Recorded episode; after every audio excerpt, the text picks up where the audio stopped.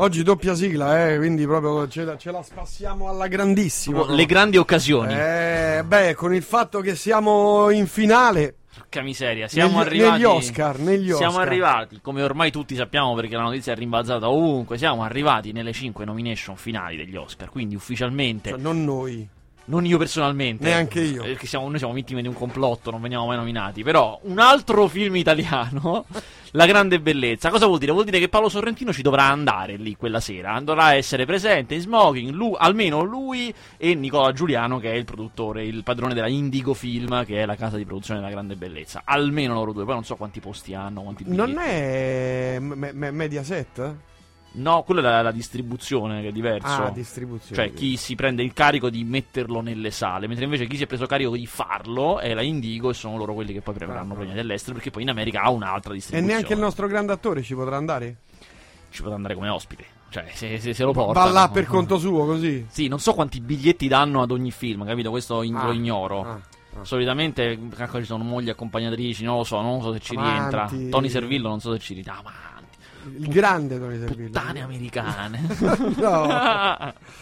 Eh, con- contro, con chi, co- contro chi combattiamo? Allora, l- lo scontro finale, ovvero con noi nella finalissima, sono arrivati, ve li dico in ordine di temibilità. Mm. Dai, io ti dico se va, se c'è Mm. pericolo o meno. Ah, mi spaventa poco Omar della Palestina. No, vabbè, Omar, dai. Dai. Dai. Hai- ma hai visto che? Con, con tutti- con tutto il bene che vogliamo ai palestinesi, insomma, vai. The Missing Picture che viene dalla Cambogia. Ma- Pure mi spaventa meno. Già quando vedi il film, oddio, il Cambogia. Eh, già più preoccupante, Ah. perché ha un suo perché, The Broken Circle Breakdown, il candidato belga. Occhio che i belga vincono Palme d'Oro, cioè gente che... No, lascia perdere. Lascia perdere quelli. Eh, no, lascia perdere, è tutto un fumo. E invece il- quello che secondo me è il vero avversario tosto, quello che Mm. ci darà filo da torcere, è Il Sospetto, film danese eh, che se vi ricordate è il film che racconta una storia quasi uguale a quella che abbiamo avuto in Italia di Riano, Riano Flaminio, cioè l'insegnante d'asilo sospettato di pedofilia ma non si sa se sì se no. Però questi bambini continuano a dirlo e lui continua a dire di no, intanto la comunità già ha deciso. Quindi è un film tutto così, non è niente male, devo dire. eh. Eh, e- ed è fatto un po' all'americana questa cosa, mi spaventa, capito? Questo fatto che. Mm. E ha un volto che per loro è noto. Cioè Mads Mikkelsen, che se lo cerchi, Mads Mikkelsen. Ma chi lo conosce? Ma No, neanche cioè, quando lo vedi, quando lo vedi Solo dici- se digiti, se tu digiti non riesci a trovarlo, capito? È uno che Se fa il cattivo nei film americani. Ha fatto anche un Bond, se non sbaglio. È il cattivo del Bond di Casino Royale. Se non sbaglio, è quello che ha la cicatrice. Ah, lo sfregio. Esatto. Lui fa spesso il cattivo nei film americani, quindi è un volto noto. Tra l'altro, geniale l'idea di prendere uno che ha la faccia da cattivo per fare Mm. il ruolo che tutti sospettano. Molto intelligente. Insomma, è un bel film. Detto questo, ti dico la verità: se io fossi un danese e vedessi le nomination finali, penserei, porca miseria, c'è la grande bellezza, vincono loro. Io penserei Eh, questo. sì. Pure Avrei il più- cambogiano. il cambogiano decisamente. Avrei più paura dell'Italia di quanto ne ho della Danimarca. Detto questo, è sempre imponderabile l'Oscar. Vallo a Mm. sapere. Ai critici americani è piaciuto. Cioè, se tu vai a leggerti le, le recensioni americane, per il 93% almeno sono positive. Mm. Però anche questo non votano i critici, quindi non è che sia proprio determinante Chi vota? I giurati dell'Academy, che sono questa categoria fantomatica nella quale si accede per merito. Quindi, solitamente sono vecchi, perché per accedere per merito vuol dire che te lo sei guadagnato questo merito e te lo porti a vita. Eh, eh, quindi sono, esatto, e quindi sono vecchi solitamente. E sono le cose più disparate, ci sono giornalisti, produttori, attori, registi, però non tutti gli attori, non tutti i registi, alcuni. Sono una quattrocentina. Ma Eh, si sanno i nomi o sono Sì, sì, segreti? sì, no, no, no, sono Ah. pubblici, sono una quattrocentina. E sono noti per non guardare tutti i film. Questa è una cosa nota. Tant'è che è uscito un mese fa. Come? Un mese fa è uscito un articolo che diceva. che parla, raccontava dei due giurati dell'Academy che guardano tutti i film. Sono gli unici due. Ma tutti dal primo all'ultimo. Sono gli unici. Quanti sono i film in eh, concorso? Eh, questo al volo non te lo so dire. So che quelli con tante nomination sono almeno 5-6. Quelli proprio che Mm. ne hanno un corpo grosso. Diciamo che in totale, contando anche i film stranieri, eh, che saranno una ventina, una La venticinquina. mappa non se li guardano tutti. Gli americani sono terribili. Vabbè, ma so- cioè, come fai a votare una cosa No, poi specialmente, specialmente il film straniero è difficile che tu l'abbia visto, mentre gli altri magari l'hai visto. Lo straniero, ah, cioè, devo prendere, mi mandano il DVD a casa, adesso mi metto e lo vedo, perché a molti non frega niente. Cioè, sei entrato nel comitato dell'Academy, ma non è che c'hai proprio il fuoco sacro per questa cosa. Cioè, non Guarda- neanche ti danno una lira. Capita lo stesso con i David di Donatello in Italia. Che anche, anche qui i giurati, cioè tra i giurati del David di Donatello, io so che c'è Luca Cordero di Montezemolo per dire. Non so perché o quando sia diventato giurato. E che quindi non ci va mai. Sì, Sì, non vedrà niente. Saranno anche qui sono una quattrocentina pure in Italia. E, e- perché sento registi e cose che dicono gli emergenti che hanno il problema che posso anche vincere, però devo farlo vedere questo film. Lo dovranno vedere. Cioè, che non è mai aspettare semplice. Luca Cordero sotto casa, dargli il DVD, guarda. E così con altri 3,99. Con, con dentro una 100.000. perché sai, Ma Luca anche 10. con dentro una 100.000 e allora può darsi che se lo vede. Ma guardate, io boh. Insomma, eh, sarà, sarà un bel vedere. Io te lo dico subito: io non la faccio la diretta, no? Non me lo vedo tutto. no, perché poi miglior film straniero arriva alle 4 del mattino. Capito? Cioè, no, vabbè, ufficialmente no. si può, si può. Se- più che altro mi sveglio presto la mattina per vedere un notiziario. Meglio, capito? È meglio mi sveglio alle presto, presti- alle 9. Quindi non, fa, non twitterai, non farei nulla di tutto questo. L'ho fatto due o tre anni ed è un massacro senza senso. Veramente un Cioè, massacro non frega niente a insensato. nessuno. Un po' sì, qua, siamo quattro gatti svegli alle quattro che tra di noi ci diciamo la cosa che già stiamo vedendo. Eh, non so, una cosa veramente inutile. Vabbè. Oh, settimana moscia. Oh, io ho visto il film dell'anno. Cioè, sono passati. Eh, Eh, non oggi- neanche un Tutte le mese. settimane vieni qua e dici ho visto il film dell'anno. No, eh, non è passato neanche un mese dall'inizio del 2014. Io già ho visto il film del 2014. Aspetta, adesso Cioè, io mi spendo la parola capolavoro. allora te lo dico io. Che- Uno che- dei migliori film della sua carriera. Della sua ca- ventennale carriera. Aspetta, aspetta. Trentennale Eh, carriera. aspetta. No, avanti, avanti. Esce tra due o tre settimane, mi sembra. Il segnato? No, non è il segnato. No, esce il 23 gennaio. La Esce il gente che 23 sta gennaio, bene, no. Las Vegas, No, decisamente. Tango Libre, The Wolf of Wall Street. The Wolf of Wall Street, il nuovo film di Martin Scorsese, una bomba, una vera e autentica bomba. Cioè ha tantissimi livelli diversi, nel senso che è una bomba perché c'è un grandissimo protagonista, un grandissimo Leonardo DiCaprio, è una bomba perché è la migliore, l'unica vera, seria metafora o rappresentazione allegorica dell'era che viviamo, l'unica vera, e in terza, in terza battuta... Cioè, una storia incredibile, tratta da una storia vera, tra l'altro. Ma vediamo un trailer. Ma, ma vediamo un trailer. Aspetta. Scusi, Sì? è sua quella? Sì. È la sì. sua Jaguar? Sì, sì, sì. Lei quanto guadagna? Non lo so. 72.000 dollari l'altro mese. Se mi fa vedere una busta paga di 72.000 dollari, mi licenzio e lavoro per lei. Ah, pronto, mi licenzio. Vado a lavorare in borsa. Mi chiamo Jordan Belfort. Alla tenera età di 22 anni mi sono diretto nell'unico posto adatto a... Abbiamo già visto il trailer, eh, la Eh, scorsa già settimana. Il trailer è bello, ma il film è bello quanto È il una- trailer? allora, sono, dura poco meno di tre ore ed è mappa, oh. tutto in vena, capito? È tutto in vena. È, se dovessi veramente dirlo in una frase sola, troppo giovani, troppo ricchi, con troppa droga.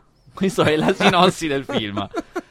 È la storia vera di Jordan Belfort. E Scorsese dice de- di questo libro, che è la biografia di Jordan Belfort, questo broker americano, dice che la cosa che più l'aveva colpito è il candore con cui in questo libro raccontava la depravazione di cui è stato protagonista nella sua vita, senza nessuna remora. Questo qui era un broker che appunto a 22 anni, giovanissimo, ragazzino arriva a Wall Street, si fa un annetto eh, in un'importante società in cui impara come, come si manovrano le azioni, insomma, e già, già insomma non era il massimo del candore. Mm. Dopodiché c'è un grande crollo della borsa di quegli anni, tutti si trovano nel suo lavoro e lui comincia a mettere su la sua società, cominciando a fare una serie di magheggi senza nessun senso, ma proprio eh, la finanza creativa, quello che poi ha portato negli anni, in realtà il, il film dura quasi 30 anni, arriva quasi all'oggi, Mm. quindi quello che ha portato all'oggi, e cominciando a fare una quantità di soldi ma oltre ogni immaginazione, cioè appunto a botte di milioni di dollari guadagnati personalmente ogni settimana.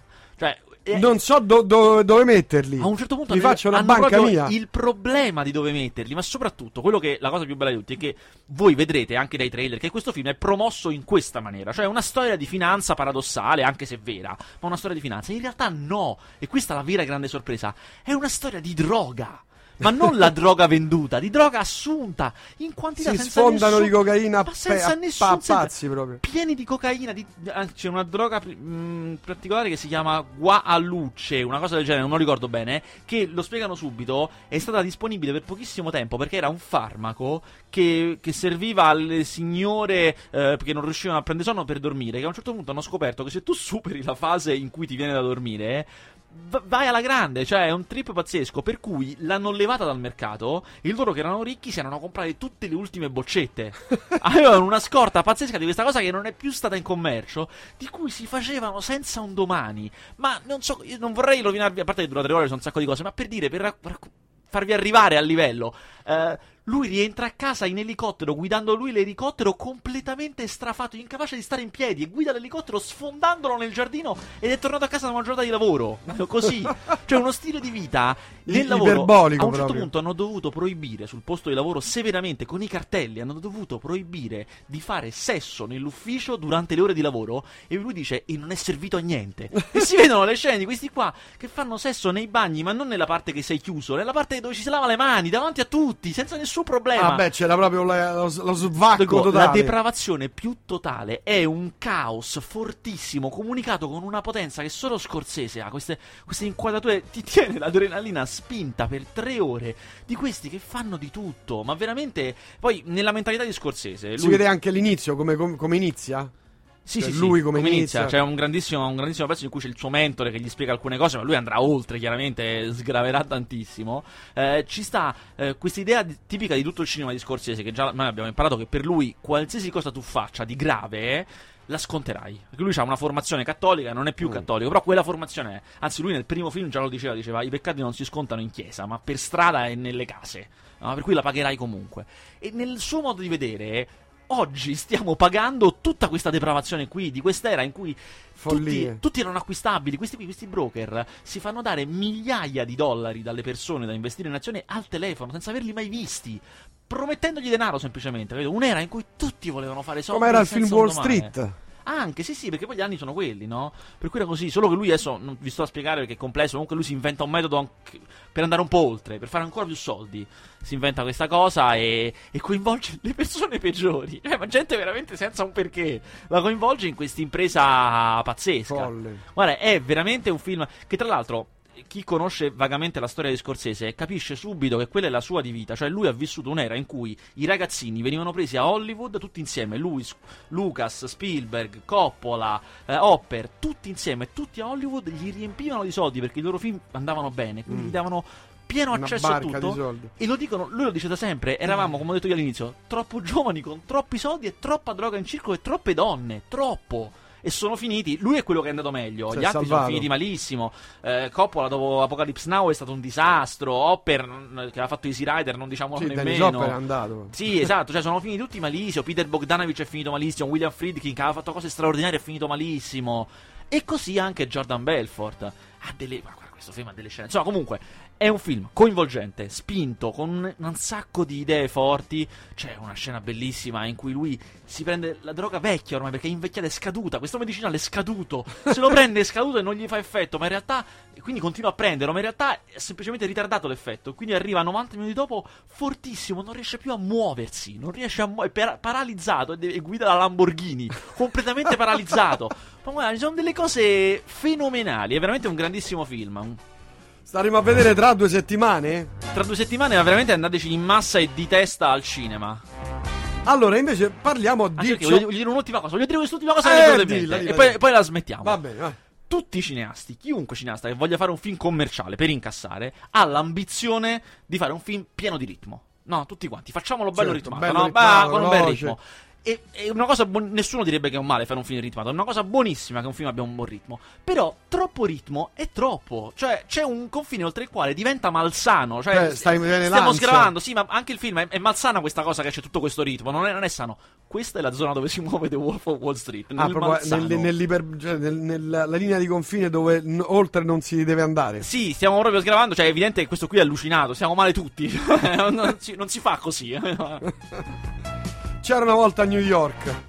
C'era una volta a New York, è un film in costume, un delicato melodramma sentimentale in costume su una povera immigrata francese a New York e un bieco pappone. Marion Cotillard. Con Marion- è uno di quei film dove ci si, atta- eh, si prende con la mano la tenda e si guarda fuori, credo, questi, questi film qua, credo, Ah. struggendosi. La cosa bella, questo lo dico alle signore, la cosa bella di questo film, di questo melodrammone, eh, è che per tutta la prima parte, per quello che ho detto, sei portato a pensare che è lo struggimento di lei, questa povera donna, cioè, ma in realtà con molta intelligenza, dopo poco, capisci che è lo struggimento di lui, di questo pappone, che è perdutamente innamorato in una maniera anch'essa malsana, che non va bene per niente e, e influisce malissimo sulla sua vita, perché chiaramente lui è il pappone, ma deve rispondere a qualcuno sopra di lui. A un certo punto lei comincia a avere un po' il potere nella situazione e non va bene se il rapporto di forza è pappone prostituta, per niente. È molto, molto peculiare. Last... Ah, ma Las Vegas no, aspetta, esce dopo. Ho una notizia importante per voi. Ho deciso di Con sposarmi. quella ragazzina che ha la metà. Ecco, è andata. Pronto? Ciao, sono Billy. Billy. Ho una notizia importante per voi. Ho deciso Michael Douglas. Quella ragazzina. Morgan Freeman. Ma che dici? Ha quasi 32 anni. Io ho un emorroide che ha quasi 32 anni. Fai l'addio al celibato a Las Vegas? Kevin Kline. È perfetto! Papà, forse dovrei restare con te. No, non è il caso davvero.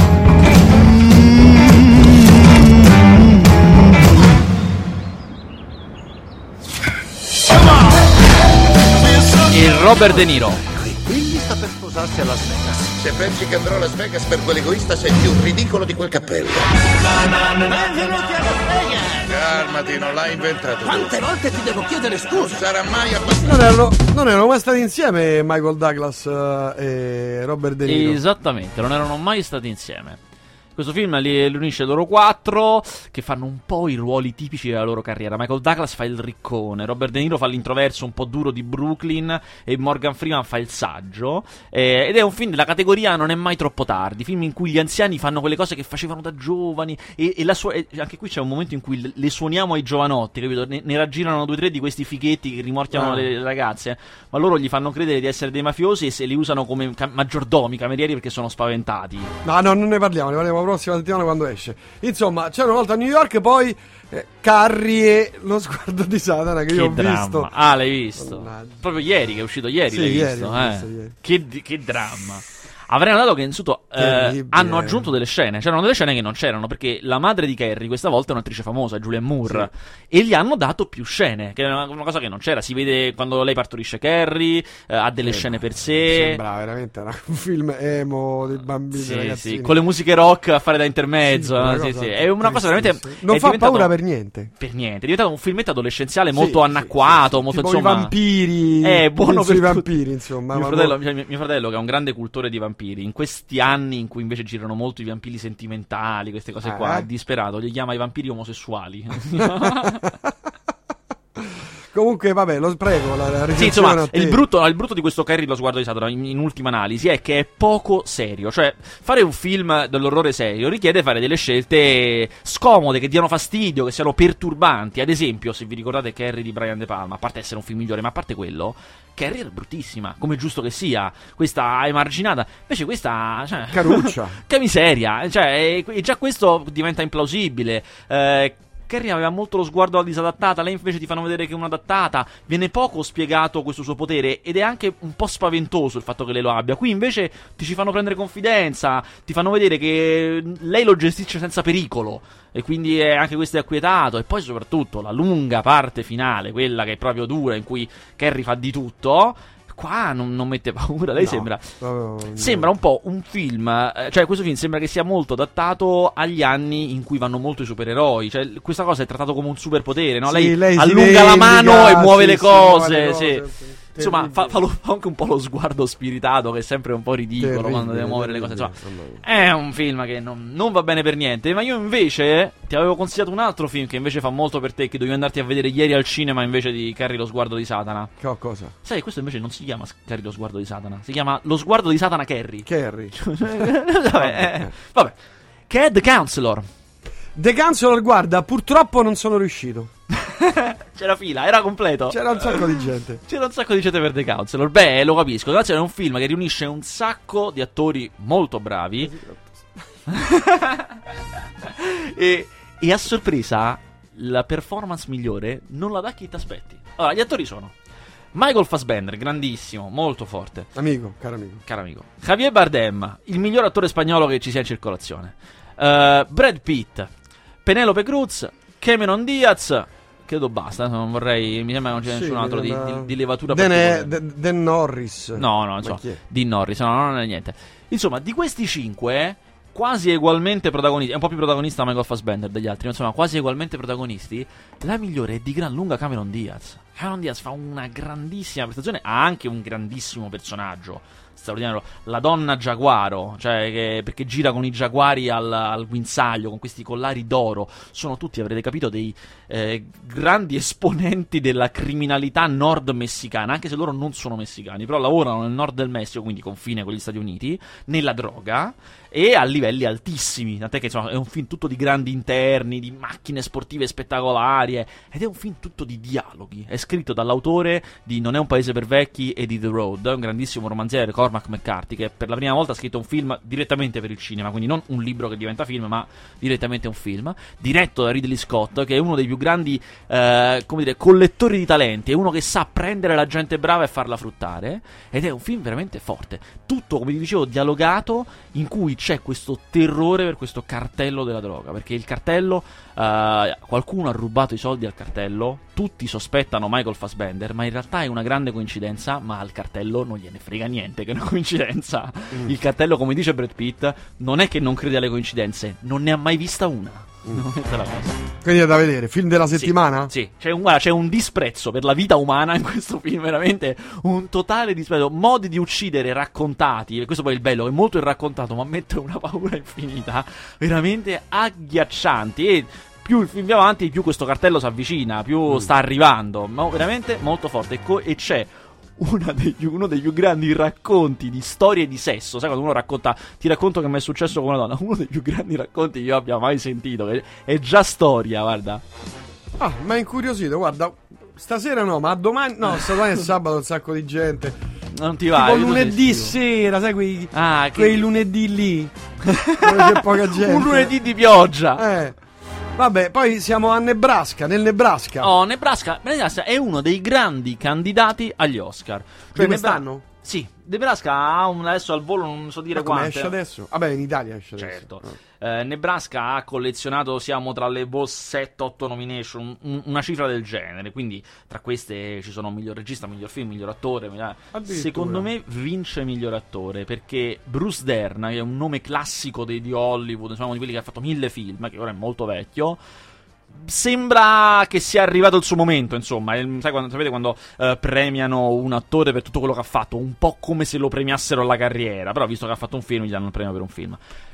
Il film a me non piace per niente. Ma andiamo col trailer. Hai Bianco e nero. sceriffo che stavi andando Bianco a e nero. nel Nebraska. Esatto. A prendere il mio milione di dollari. Questo è Woody Grant.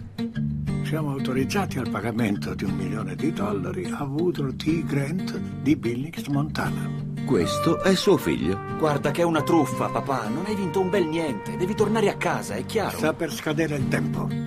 Questa è sua moglie. Chi lo immaginava che questo zuccone volesse essere un milionario? Ci doveva pensare anni fa e mettersi a lavorare.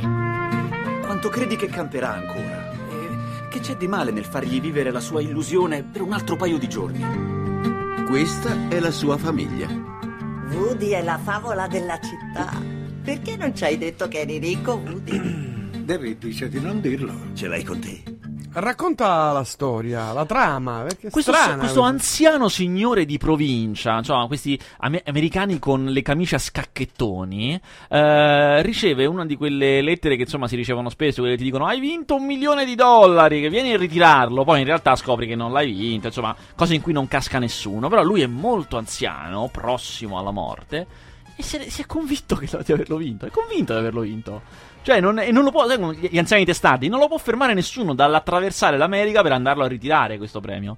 Eh, tantomeno il figlio, con cui c'è un po' un rapporto così. Chiaramente, questo fatto di dover fare per forza questo viaggio, eh, in questi grandissimi paesaggi americani in bianco e nero, che sembra quasi un western, questi paesaggioni in bianco e nero, eh, sarà poi l'occasione per loro di ritornare insieme, di, di cominciare a conoscersi, eh? e poi anche di vedere come reagiscono tutti gli altri, perché lui va in giro a dire che è ricco, ovviamente. Ah, ho vinto un milione, adesso lo vado a ritirare, lo va a dire a tutti.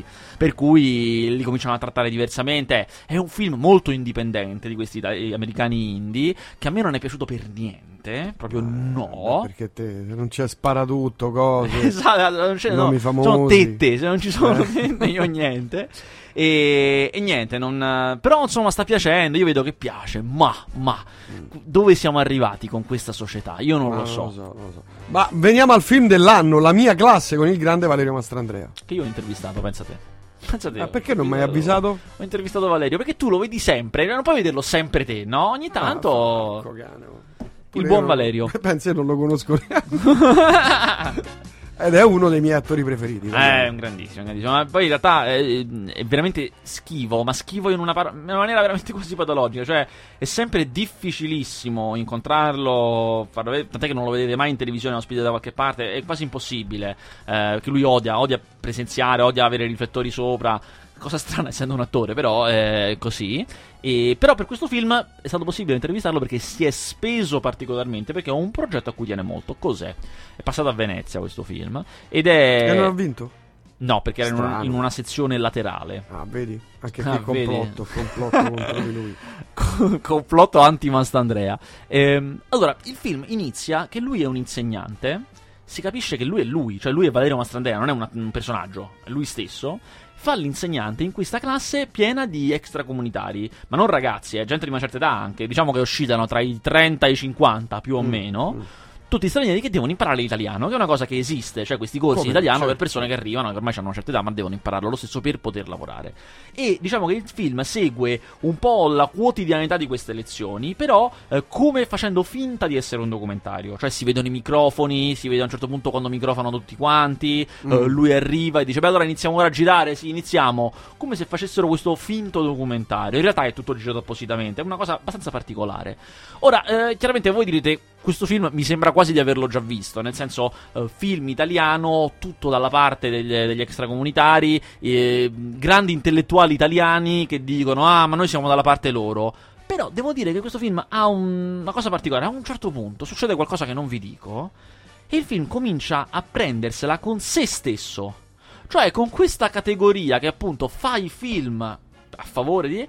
Ma poi in realtà non cambia niente. Cioè, cosa vuoi che, che, che non è queste le cose che cambiano? È tutto abba- abbastanza inutile tutto Cioè, questo. vira. Sì, vira. L'ideologia. No, più che l'ideologia, ammettendo l'inutilità e la futilità di quello che sta facendo. Mm. Perché comunque il problema rimane ed è questo, cioè dell'integrazione, del- delle leggi, le, le possibilità e tutto questo. Però questo che stiamo facendo Non serve a niente. non servirà assolutamente a niente. Che se non altro è un modo di riflettere in maniera abbastanza interessante sia sul problema sia sul ruolo che hanno quelli che lo vogliono risolvere, ma non sono nei luoghi di potere. Non siamo politici, non siamo Certo. poliziotti, eh, una serie di, di problemi evidenti. Quindi in questo senso ha un, un suo perché molto peculiare. Poi. Mastrandrea qui è, è tutto Mastrandrea, nel senso eh, è un film poco scritto, molto di improvvisazione. Lui in questo è bravissimo perché è uno molto divertente, è uno che sa prendere le cose dal verso giusto. Il film fa ridere spesso perché lui nell'insegnargli l'italiano è molto divertente. Insomma, eh, è un film che intrattiene bene, ecco. Mm, mm. Cosa ti ha detto Valerio Mastrandrea? Ma sai, lui è, allora, lui è veramente. mh, conosco pochi attori così noti che siano così dediti al cinema piccolo, indipendente, sociale. Lui spesso fa, capitato di fare anche film grossi, per carità, però con una costanza che non ha paragoni, si dedica a fare i film appunto indipendenti, a fare i film che abbiano un risvolto sociale molto forte. È veramente molto molto concentrato su questo. Per cui eh, lui parlando di questo film non parlava altro che della situazione della, della presenza degli extracomunitari in Italia, cioè del film, poi non voleva parlare in sé cinematograficamente. Diciamo che era uno spu- una scusa. Esatto, esatto, si è voluto molto spendere per questo. Poi in realtà nell'intervista abbiamo parlato anche molto della sua carriera. Mm. Di quello che ha fatto, quello che non ha fatto, cose di cui è pentito, cose di cui è meno pentito. E devo dire che lui, con una sincerità, è. Ti fa capire, insomma, non è che lo dice che i film peggiori a cui ha preso parte, cioè lui lo ammette, questo era proprio brutto, cioè, questo fa un errore, proprio li categorizza come... Oppure alle volte dice, senti, ho voluto provare, lui ha fatto ad esempio un film che si chiama Marocco Last Minute, che era veramente una commedia di giovani con Nicolas Vaporidis, una cosa veramente Mm. bruttarella forte, scritta in poco, eh, che non è da lui per nulla. E lui ha detto, eh, guarda, uno nella vita lo volevo provare a fare, volevo Ah, vedere che succedeva. bene, certo, sì. E, e niente, così anche per altri film, ad esempio per Giulia esce la sera, che è un film che trovo bruttissimo, a cui lui ha preso parte, ma ha raccontato che insomma eh, litigavano ogni giorno sul si litigava ogni giorno per la sceneggiatura, perché insomma non- molte cose non andavano bene a tutti, insomma ha raccontato che ci sono stati pare- parecchi parecchi problemi e si vede. E, e invece va, va- il film di cui va più fiero in assoluto, secondo me è il suo film migliore, Non pensarci. È un film Che non ho visto. È fortissimo, in cui lui interpreta questo chitarrista punk di una certa età, perché il film è di 4-5 anni fa, quindi insomma, comunque Mhm. ormai è arrivato, chitarrista di pochissimo successo, chiaramente, che viene romano, ovviamente, non è che possa fare altri personaggi, lui che viene chiamato, viene, viene richiamato il paese in cui è nato, in cui c'è tutta la sua famiglia, che è in Emilia, quindi nel nord, posto che non gli appartiene da nessun punto di vista, un po' perché è un paesino di provincia e lui è abitato a stare a Roma, un po' perché non tutta gente del nord e lui è un romano, proprio romano romano, perché devono sistemare delle cose con i genitori lui e i suoi fratelli. È un film da impazzire dal ridere, con una grandissima comicità e dei- anche dei momenti molto, molto, molto forti, Mm. veramente. Va bene, andiamo avanti. The Unknown Known. Ah, The Unknown Known. Cioè, è solo lui. Eh, certo. Errol Morris. Di Errol Morris con solamente eh, coso, come si chiama? Scusate, Donald Rumsfeld. Uh, The Unknown Known vuol dire il noto sconosciuto. E, pie- e prende spunto da un'affermazione di Donald Rumsfeld, che è stato il segretario di Stato dell'amministrazione Bush Jr., quindi andiamo proprio dritti, è il principale artefice della guerra, che, hanno- che- sono- è stata combattuta dagli Stati Uniti d'America negli anni 2000, eh, per identificare le cose, eh, cioè le cose che non sappiamo di non sapere. Perché lui dice: Non mi spaventa quello che non so, ma quello che non so di non sapere. Mm. Cioè, io so di non sapere determinate cose, so che questa informazione mi manca, so che... ma quello che non so di non sapere è quello che veramente. E di contro, l- quello che non so di sapere anche. Cioè, è un discorso che nel documentario viene sviluppato bene, però eh, capitemi quando vi dico che tu, tu, Che è un'intervista a una Rumsfeld. grandississa intervista a quest'uomo. Mm. Chiaramente, Rumsfeld è l'emblema stesso del repubblicano guerrafondaio e quindi come ho detto, il principale artefice di quella guerra e Errol Morris, che è un documentarista americano di lungo corso, eh, è invece tutto dall'altra parte. Quindi dovrebbe essere la grande resa dei conti. Se vi ricordate Frost Nixon, il documentario che racconta di come poi Richard Nixon eh, fu processato non tanto nelle aule quanto in televisione da Frost, dal, dal presentatore televisivo, Sì. in quello speciale che gli fece, in cui lo fece crollare, lo fece confessare. Lui vorrebbe fare un po' questo. Donald Rumsfeld ormai è in pensione, ormai, come dire, l'ha sfangata, non so come dire, ha fatto questi disastri, ormai è, È andato, va. esatto. E lui ha la voglia invece di adesso, come dire, porca miseria, facciamo Dilla, dilla. eh, Di- adesso eh. gliela voglio veramente fare. eh. Quindi, la, se non si capisce male, credo siano due o tre sessioni. Perché lo, lo vedi da come è vestito. È vestito in due o tre maniere diverse lungo Mm. l'intervista. Quindi credo siano due o tre sessioni. Ehm, in cui cerca in tutti i modi di metterlo nel sacco, in sostanza. Solamente che non si fa mettere nel sacco. era- La delusione. Eh, la delusione di questo documentario è che, a mio parere, non- alla fine lui non riesce a dimostrare quello che è. Chiaramente, eh, Ramsfeld si confermerà quello che è, cioè non, non rinnegherà niente assolutamente. Avrà saprà rispondere anche alle cose più dure, anche alle domande più difficili saprà rispondere. Eh, poi intendiamoci, io motivo per cui se, se, siete interessati a queste cose, se vi interessano molto questa politica americana e questo anche modo di fare cinema, io vi consiglio comunque di vederlo perché per esempio un altro illustre critico come Francesco Alò la pensa in maniera diametralmente opposta alla mia, cioè lui Ah, pensa sì che è un grande. Lui che è un grande critico. eh, la pensa in maniera opposta alla mia, cioè l- pensa che l'abbia l- in realtà l'abbia fregato. A lui è piaciuto molto The Unknown Known per i motivi opposti ai miei, quindi eh, capite da voi che c'è una zona grigia, è molto lasciato all'interpretazione, cioè eh, è, un, è un documentario bello perché è tutto veramente da comprendere e da capire, è un testo aperto che vi mettete là e cercate di capire quest'uomo che parla. E in questo diciamo sta il suo fascino principale. Per me è una delusione, ma insomma, vale la pena vederlo. Bravo, hai Sono aperto accusato la di produzione di e spaccio di stupefacenti, sequestro di persona e tentato omicidio. Mi chiamo Pietro Zilli e sono un ricercatore universitario. Alzate mani. Oh, oh, oh, che cazzo fai? Portaci al deposito farmaci, portaci, serve tutto quello che c'hai. Professor Zilli. Professor Zini, neurobiologia, ho fatto l'esame quattro mesi fa. Voi siete le migliori menti in circolazione e vivete ai margini della società. Siete due latinisti di fama internazionale, fate i benzinai di notte per un cingalese che vi paga a nero. Le combinazioni sono 52 fattoriale diviso 52. Che cazzo stai a dire? Tu ti occupi di statistica inferenziale, ti occupi di variabile aleatoria. È una scusa per un po' cacca schimale. Prendi questo coso per favore! È una lapide commemorativa di Teodosio il Grande, non puoi andarci di martello pneumatico. La cortellata gli hanno data bella precisa qua, si sono scannati per eredità, c'è stata un'aspra diatriba legale per, per la divisione No, no, hai detto un'aspra diatriba legale. E io sono stato chiaro, non assumo laureati. Sì, ma guardi, è un errore di gioventù del quale sono profondamente consapevole. Io qui fra massimo sei mesi divento cameriere, mance, un giorno libero a settimana e 700 euro al mese. Io te li faccio guadagnare in mezz'ora.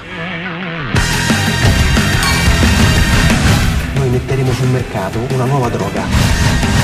E per la legge italiana è perfettamente legale. E volevo farti delle domande su quella sostanza che hai appena assunto. Ad esempio, questa pulsione erotica nei miei confronti che tu non riesci proprio a trattenere, dipende secondo te da- quello che hai preso o te no, ti, ti piaccio proprio io. Mi raccomando ragazzi, dobbiamo mantenere lo stesso identico stile di vita di prima. È successo un mezzo casino, non ti arrabbiare, eh? Ho perso il controllo del coupé, che sul bagnato... Mm. Coupé? Deve essere un bel Eh, filmetto esatto. italiano. Io ho molta curiosità di questo film che si chiama. Oddio, sai, l'ho dimenticato come si chiama? Eh, adesso te lo dico, smetto, quando voglio. Smetto quando voglio, che come avrete capito è un film su sette ricercatori universitari distrutti che non hanno un lavoro perché non c'è lavoro per ricercatori universitari in Italia, che decidono di preparare, con l'aiuto di uno di loro che è chimico, preparare droga e venderla, vendere droga alla grande facendo una marea di soldi e chiaramente si capisce subito che perdono immediatamente il controllo Il della controllo situazione. della situazione. È molto bello, ci sta un mezzo cast di Boris, la serie, tra l'altro. Eh, il protagonista invece è Edoardo Leo. Insomma, è veramente mi sfizia molto. Poi, se, se avete modo di vedere il trailer, vi renderete subito conto che esteticamente già non sembra italiano, che è sempre, sempre un- vero, una buona è caratteristica. è vero, è vero, è È sempre una cosa intrigante. E poi eh, credo sia molto veloce, molto serrato. Eh, dovrebbe, dovrebbe, dovrebbe. Io infatti ho molte aspettative perché veramente promette molto Vabbè, bene. questo uscirà tra, insomma, tra un po'. 6 Chi- febbraio. chiudiamo con Anita B. Che non ho visto. Bene, Eh, ciao. visto. Allora, Eh. Angry Games. Che... Ma questi che mi sono rifiutato di andare a vedere. ma non per altro, non per altro, perché sono tutti uguali. E perché io devo vedere se sono tutti uguali questi film? Quindi fai la recensione a quella Angry- standard. Sì, allora, Angry Games è l'ennesimo film della serie Scary Movie, no? Sono proprio loro, sono Friedberg e Salzer, i due autori che sono sia sceneggiatori sia registi. Complimenti.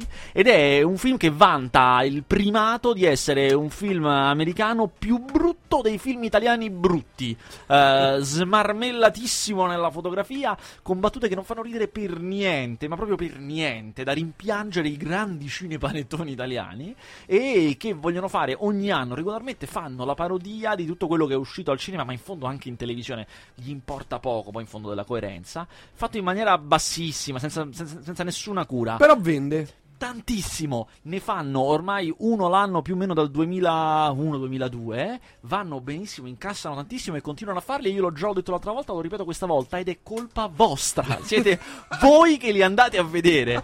Io non sono andato, non ci farò neanche la recensione, eh? non, non li, non li promuovo, non li guardo, non li coso, ma voi continuate ad andarci e quindi ve li meritate. Bene. Su questa e dopo questa Questa invettiva dura. invettiva eh. minaccia. Grazie Vasquez, ci vediamo venerdì prossimo. Beh, senz'altro. Ci sei? Anche venerdì prossimo. Perfetto, perfetto. Grazie, adesso tra un po', tra qualche minuto, Sara, poi ospiti a sorpresa. E Dai, quando io me ne vado. Feste, cose, Eh, certo, cocktail. eh, certo, certo. Comunque, film dell'anno eh, sarà tra due settimane: The Wolf of Wall Sì, Street. mamma mia, cioè vedetelo, andate a vederlo e, e- e ditemi se vi è piaciuto, se non vi è piaciuto, perché veramente secondo me è un film di quelli, cioè il miglior Martin Scorsese, ecco questo voglio dire. Anche David Letterman fa parte della giuria. Bruno, domanda per Gabriele: ma la bussola d'oro 2 si farà? No. Se no, facciamo noi, facciamolo noi. Il primo era bellissimo. È andato malissimo al box office, non si farà mai, mi spiace. Beh, come stai? Bello ascoltarti. Non ci riesco dall'anno scorso. Ben trovata, ben trovata, Stefi. Beh, i remake politically correct hanno rovinato anche Non aprite quella porta, per non parlare di Down of the Dead, senza le critiche eh, al consumismo con gli zombie 100 metristi. Eh, lo so, lo so, il- veramente l'annacquare il- l'horror è la cosa peggiore che ci possa essere. Ma devo dire una cosa: devo spezzare una lancia in favore di non aprite quella porta nuovo, che insomma è di dieci anni fa, tipo. Ma a me piace molto, mette anche molta paura. Questo secondo me è un caso di remake che secondo me è venuto bene. Però capisco che poi gli è affezionato al primo. C'è invece Sara Kay che vuole parlare di Virzi. No, volevo sapere che cosa ne pensi del film. Perché Perché, sei andato a vedere e è piaciuto molto, eh. Tanto. Allora, io devo fare una premessa. Il Capitano Umano, Virzi è veramente tra i migliori autori italiani, di gran lunga. Il Capitano Umano Diciamolo. è un film fatto benissimo, veramente, recitato bene, scritto bene. Io devo dire che ha delle aspirazioni talmente alte che in molti punti non raggiunge e secondo me ha anche dei, dei punti proprio che pff, non mi convincono. Ad esempio, tutta la trama di Valeria Bruni Tedeschi, eh, di lei, la moglie del, del riccone, diciamo. Non mi piace, per me è una grande caduta di stile, non mi piace. Invece, la parte terminale, quella con i ragazzi, quella è fortissima. Fosse stato, fosse stato tutto così il film. Poi sono tutti presi. Cioè, non Sì, so, più o meno alle prime esperienze, non sono noti per nulla i ragazzi, mentre invece gli attori grandi sì, perché c'è Valeria Gifuni. Colini, Luigi Locascio, Gifuni, Bentivo- Bentivoglio bravissimo. Però insomma è un film veramente stato dell'arte di quello che possiamo produrre in Italia a livello di professionalità, di qualità proprio, è veramente ben, ben fatto, però... A me, non lo so, mi, de- mi delude perché c'è quella. La parte è un film. Come avrete visto, se avete visto il trailer, avete capito che è un film sulla grandissima finanza italiana. Quindi l'1% dei grandi finanzieri e il, eh, come dire, lo scommettere male sul destino del paese, il fregarsene delle sorti del paese. Però poi mi, ecco, mi dà l'idea che Virzì e il suo team, che lui fa sempre i film con le stesse persone, gli, gli autori, cioè Francesco Bruno, eh, siano molto più bravi quando poi vanno a guardare i piccoli, non i grandi. Quindi sia i ragazzi sia quelli più umili. Eh, le parti appunto finali in cui c'è quel disperato, lui il ragazzo che è un disperato che si prende sempre la colpa di qualsiasi cosa nella sua vita, no? è sempre stato sfigato. eh. Lì è molto forte, è anche originale. Nel, insomma, mi sembra che abbia un sapore più, più personale del resto, che invece lo trovo un po' più, non lo so, mi ha lasciato più interdetto. Te invece ti è piaciuto tutto? A me è piaciuto molto e anche beh, una pesantezza infinita, come tu Verdi, non ne esci mai indenne. Eh, però anche questo, questo ritratto no, di, quel- di quella provincia. Sì, sì, quello è molto, quello per cui i leghisti, i leghisti si sono arrabbiati, Eh, sì. no? Sì, sì. Ma secondo me, cioè, in realtà, eh, sì, non ne parla bene certo del nord, ma se pensiamo ai film che parlano male del sud, non finiamo più. Vado, eh. No, prego, prego. Grazie Vasquez, alla prossima. Alla prossima.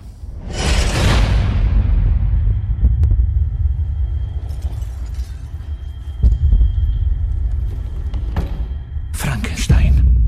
Allora è tutto vero.